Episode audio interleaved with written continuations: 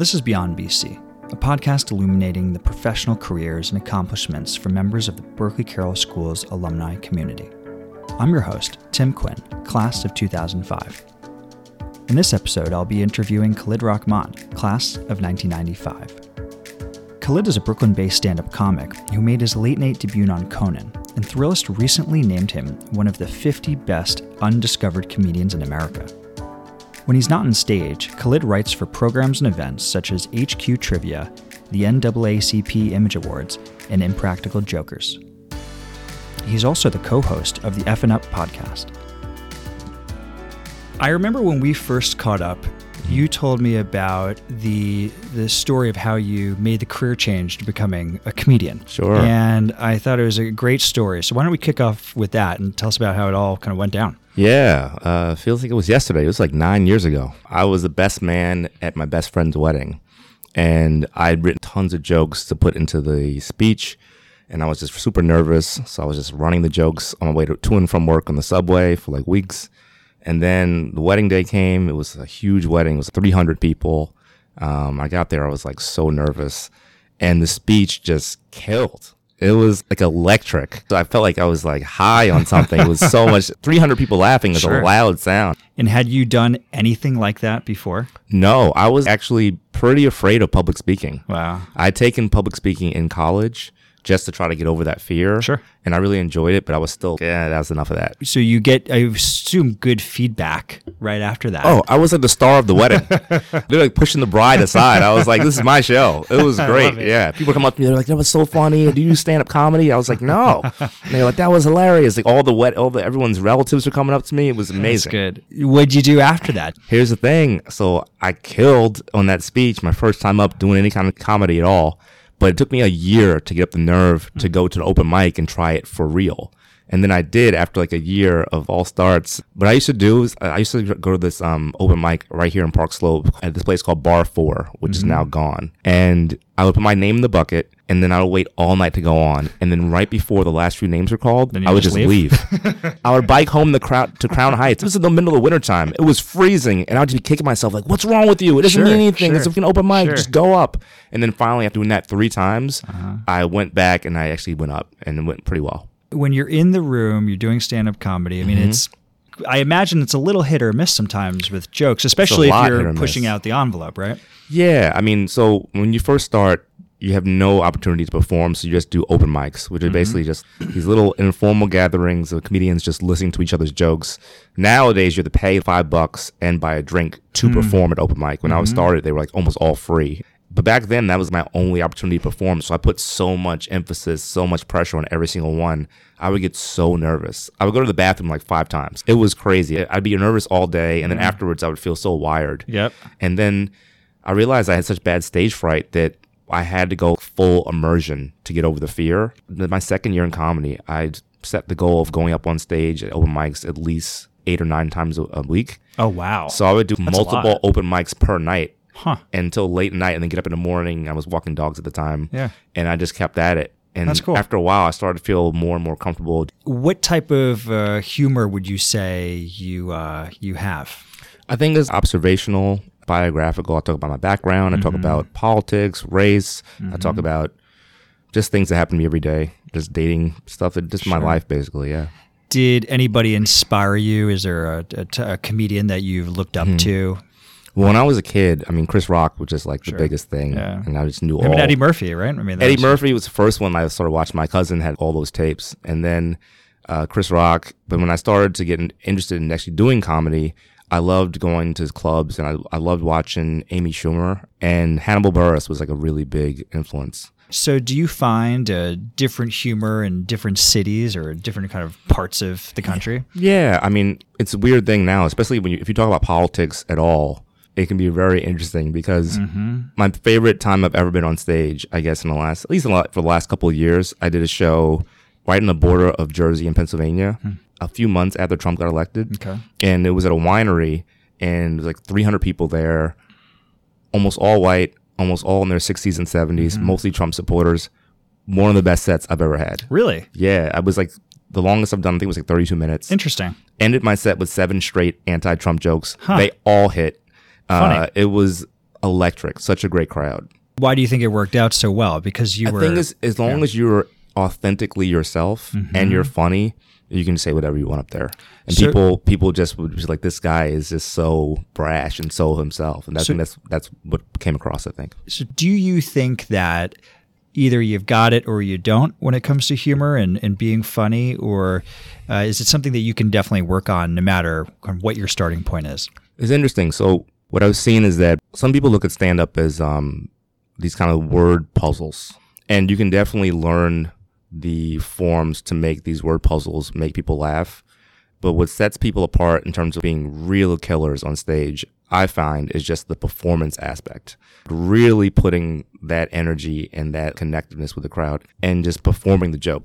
But I just enjoy watching people who kind of like just perform it you know, and even and a lot of those people, you'll you if you saw their jokes written down, you'd be like, "What is this? This is garbage." But then you see them do it, and it's so funny because Well, it's just them. They make, they're they're funny in it.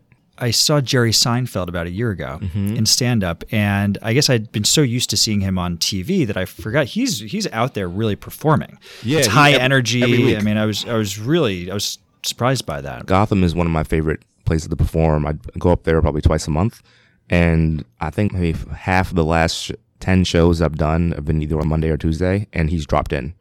It's his home club. He's um, very good friends with the owners, so it's known that every Monday or Tuesday, probably the eight o'clock show, Jerry will come in and he'll do anything from twenty to thirty minutes. And he's he's one of the best. I mean, he's just such a master at it, and the crowd is so excited every time they see him. I thankfully haven't had to follow him yet because that'll happen soon. I've had to go right and perform, which is great. It's a great spot. We're deep in the wintertime, but my favorite is the spring. Because in the spring, I get to do my favorite thing. And that's go to a baseball game, take out my iPad, and watch a basketball game.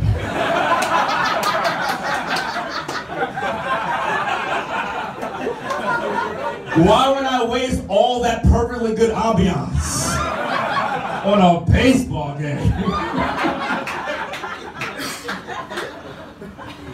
The NBA is back, man. The NBA is in full swing. I love it. I love NBA basketball players, man, because NBA basketball players are very good at false modesty, right?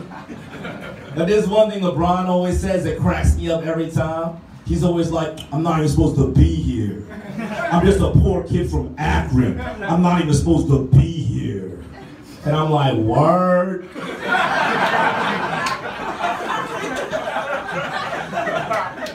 Because you're a six nine, you can jump over the backboard, and you have a tattoo that says the chosen one.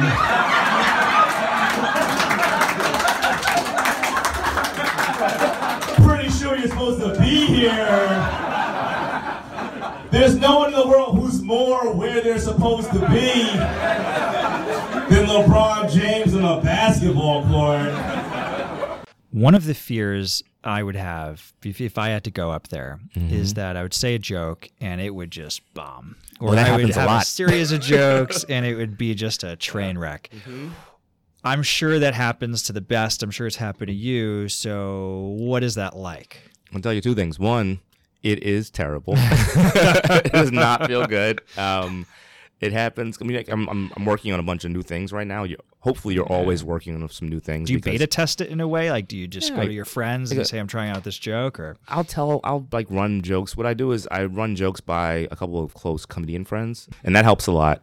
Um, I go to open mics a few times a week, and I also go to perform at these bar shows that are you know mostly unpaid spots. But I try new material. I have my own show once a month in Crown Heights at this workspace. That's really fun, and I do all new material there every month. So a mm. lot of it's like very nerve wracking. Some of the stuff mm-hmm. is stuff I've never even said on stage before, and I see. I mean, that usually goes pretty decently because it's my house. yeah, they come knowing what to expect. Yeah, and they know that people are working stuff out. There's a free Mm-hmm. show. They get free mm-hmm. drinks. the people on the show are funny, but there will be some jokes that won't work because they're brand new. How know? often do you go up there and you improvise? A little bit. I've been get, becoming more and more comfortable with that, and that's going to be another step to like getting better and better because you want to be more comfortable to be able to improvise in a moment, Uh huh. and that's that's become a really fun thing to do. Do you think about doing um, TV, or do you like? Do you really like the stand-up format?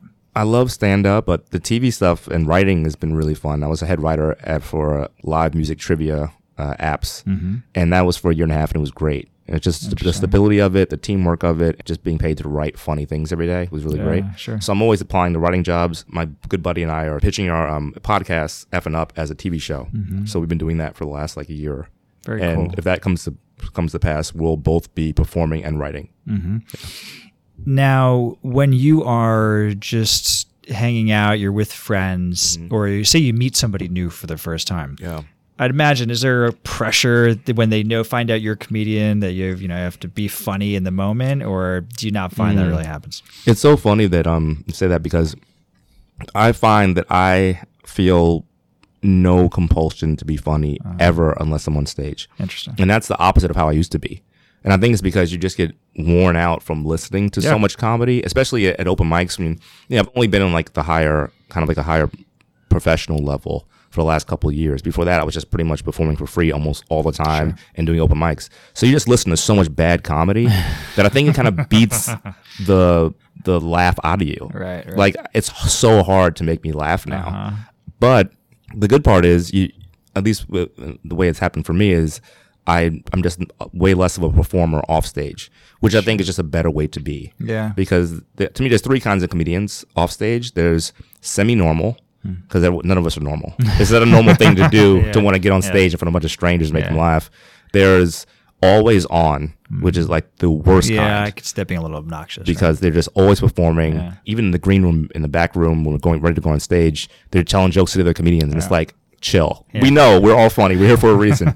and then there is the painfully socially awkward. So I pride myself on being semi-normal. The downside of it, though, I found is that sometimes I'll be on dates and I'm like, wow, I am bombing. Sure, I'm sure. so boring Yeah, right now yeah. because I just have again, no, I feel no pressure to be funny ever unless I'm on stage. Interesting. Yeah. Has the audience? You said you've been doing this for eight years. I mean, is, is the the way comedians interact with the audience? Is it? Would you say that's changing? Um, how the audience, kind of the role they feel like? Are they more assertive? Say over time. definitely even since I've started, people feel more at liberty to speak out during shows. Why do you think that is? I think it's because of social media. Everyone has their own little cover of the New York Times that they write on every day on Twitter or Yeah. on Instagram. It makes them more empower, feel more empowered to share their thoughts all the time, even when it's not appropriate. Like when someone is on the stage with a microphone who's been paid to share their thoughts Have you ever been heckled? Maybe like a, f- a handful of times a year. And even then, it's just people trying to be supportive but being annoying. Hmm. I mean, it's usually someone who's had too much to drink, Sure. um, or just a person who just not used to going to comedy shows and just literally doesn't understand that they're not supposed to be talking. Hmm. And that's a, you, it sounds strange, but that's a real person who goes to shows. It's like mm-hmm. someone who's just been dragged to show by someone else, and they'll be in the front row just on their phone. Interesting. Or just like talking to the person next to them, just like, yeah, you gotta be quiet. like this isn't TV. Yeah, I'm a right, real right, person. right, right, you have to explain. It's it's it's one of those things. It never ceases to amaze me, but it, it always happens. Do you see so? Do you think um, stand up, like going in person, do you think that is a, a timeless art in a way? I mean, you know, we, Yeah. we see so much. Obviously, everything changes with technology, Mm-hmm. and, how, and I kind of I've heard you say it in a way a few times. Bring up technology as changing people's kind of behaviors and their habits, even in the audience. Do you think that? Um, do, do, what do you think about that? I think that as time goes on, the live show will become the most important part of comedy, even more than it is now, because basically the now you're seeing a lot of people put their stuff online and the the different um, places that distribute comedy and content in general online are having a, a real moment of grappling with how are they how they're going to like decide what gets to be on their platform. A lot of my friends are putting clips of their stand up on Instagram, right? Yeah.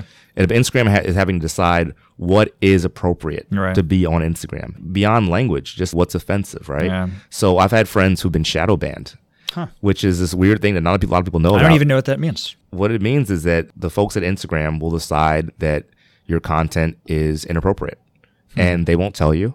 But what they'll do is they'll make it Hmm. Hence harder. shadow. They will make it harder and harder for people to find you.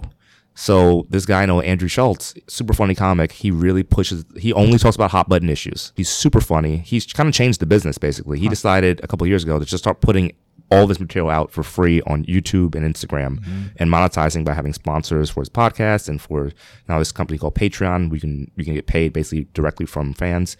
And it's really changed the way people are doing business. Uh, He turned down Netflix recently. Oh, wow. Yeah, he's like on a different level.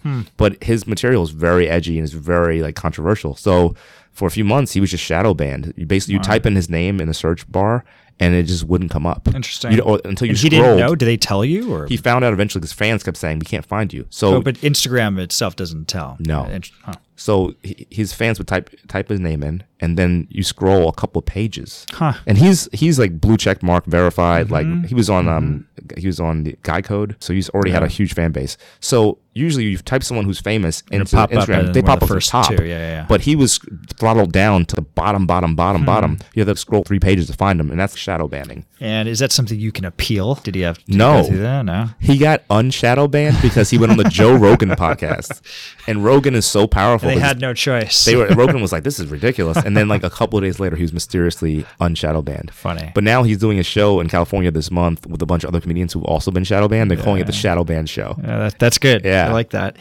When it comes to controversial jokes, how do you feel? 'Cause Mm-hmm. some people think, you know what, when it comes to comedy, that's a venue where you have to let go. Others think like you definitely apply a line. Mm-hmm. How do you approach that when, when you're preparing jokes and and also when you observe your like your peers? Sure. I mean, I think you always want to just be mindful of what you're saying. But for me, the bottom line has to always be funny first. Is what I'm saying funny? Because a lot of times, what's funny is not right. You know what I mean? Like the seed of every joke comes from something that's a little bit messed up. That's a little bit wrong. Like on the honeymooners. Oh, I love my, my mother-in-law. It was always my mother-in-law. This one over here. It's it's always a little kernel of something bad, and you're trying to twist it into something funny. Uh-huh. And I think that's what people don't realize. Like, make light of it in a way. Yeah, and not just that. A lot of times you'll see these kind of mini controversies that bubble up, and they come from sometimes someone will be taping someone unbeknownst to them, and they're working on a joke, and it's not even a joke yet. So now I love a lot of these comedians now, the big ones at least, like like Kevin Hart and Dave Chappelle. They're doing these Yondr bags where you have to put your phone into this bag that locks and will not unlock until you step outside of the venue Ah, funny. comedy the Comedy Cellar does a thing where they give you a paper bag and they staple it they staple your phone inside of it and if they see you with your phone out you're just kicked out immediately and that's the best because just complete freedom one for people to pay attention because back in the day people would just sit there and just listen Actually and watch the listen, comedy yeah. right but now you look around at most clubs there's like tons of people on their phones it distracts me if they start being distracting with the phone I see. so they'll start people start talking on the phone people will check their email on their watch and Huh. you see them doing that and also the brightness of the phone on Yeah, their right. face so that's distracting so it's it's a it's a problem and i hope that more clubs adopt this policy of you can't use your phone Mm-hmm. because you're human beings up there I have some friends who are actors, Mm-hmm. and whenever I think about their profession, I, I think of it being as very tiring because it's it's emotionally draining, it's physically draining. Um, you have to travel a lot, your schedule's unpredictable. Uh, I'd imagine that's the same for stand-up comedy. oh yeah almost everyone i know who works in stand-up has another job either in entertainment Mm-hmm. or a day job because you just have to to kind of make ends meet and also just to keep the whole for me keeping my sanity is Sure. i mean i would just i don't think i'd like to just do stand-up Uh-huh. because it the, the, all the free time during the day it's not good for me i need to have something else going on It's also a lot of solitary time when you're developing the jokes.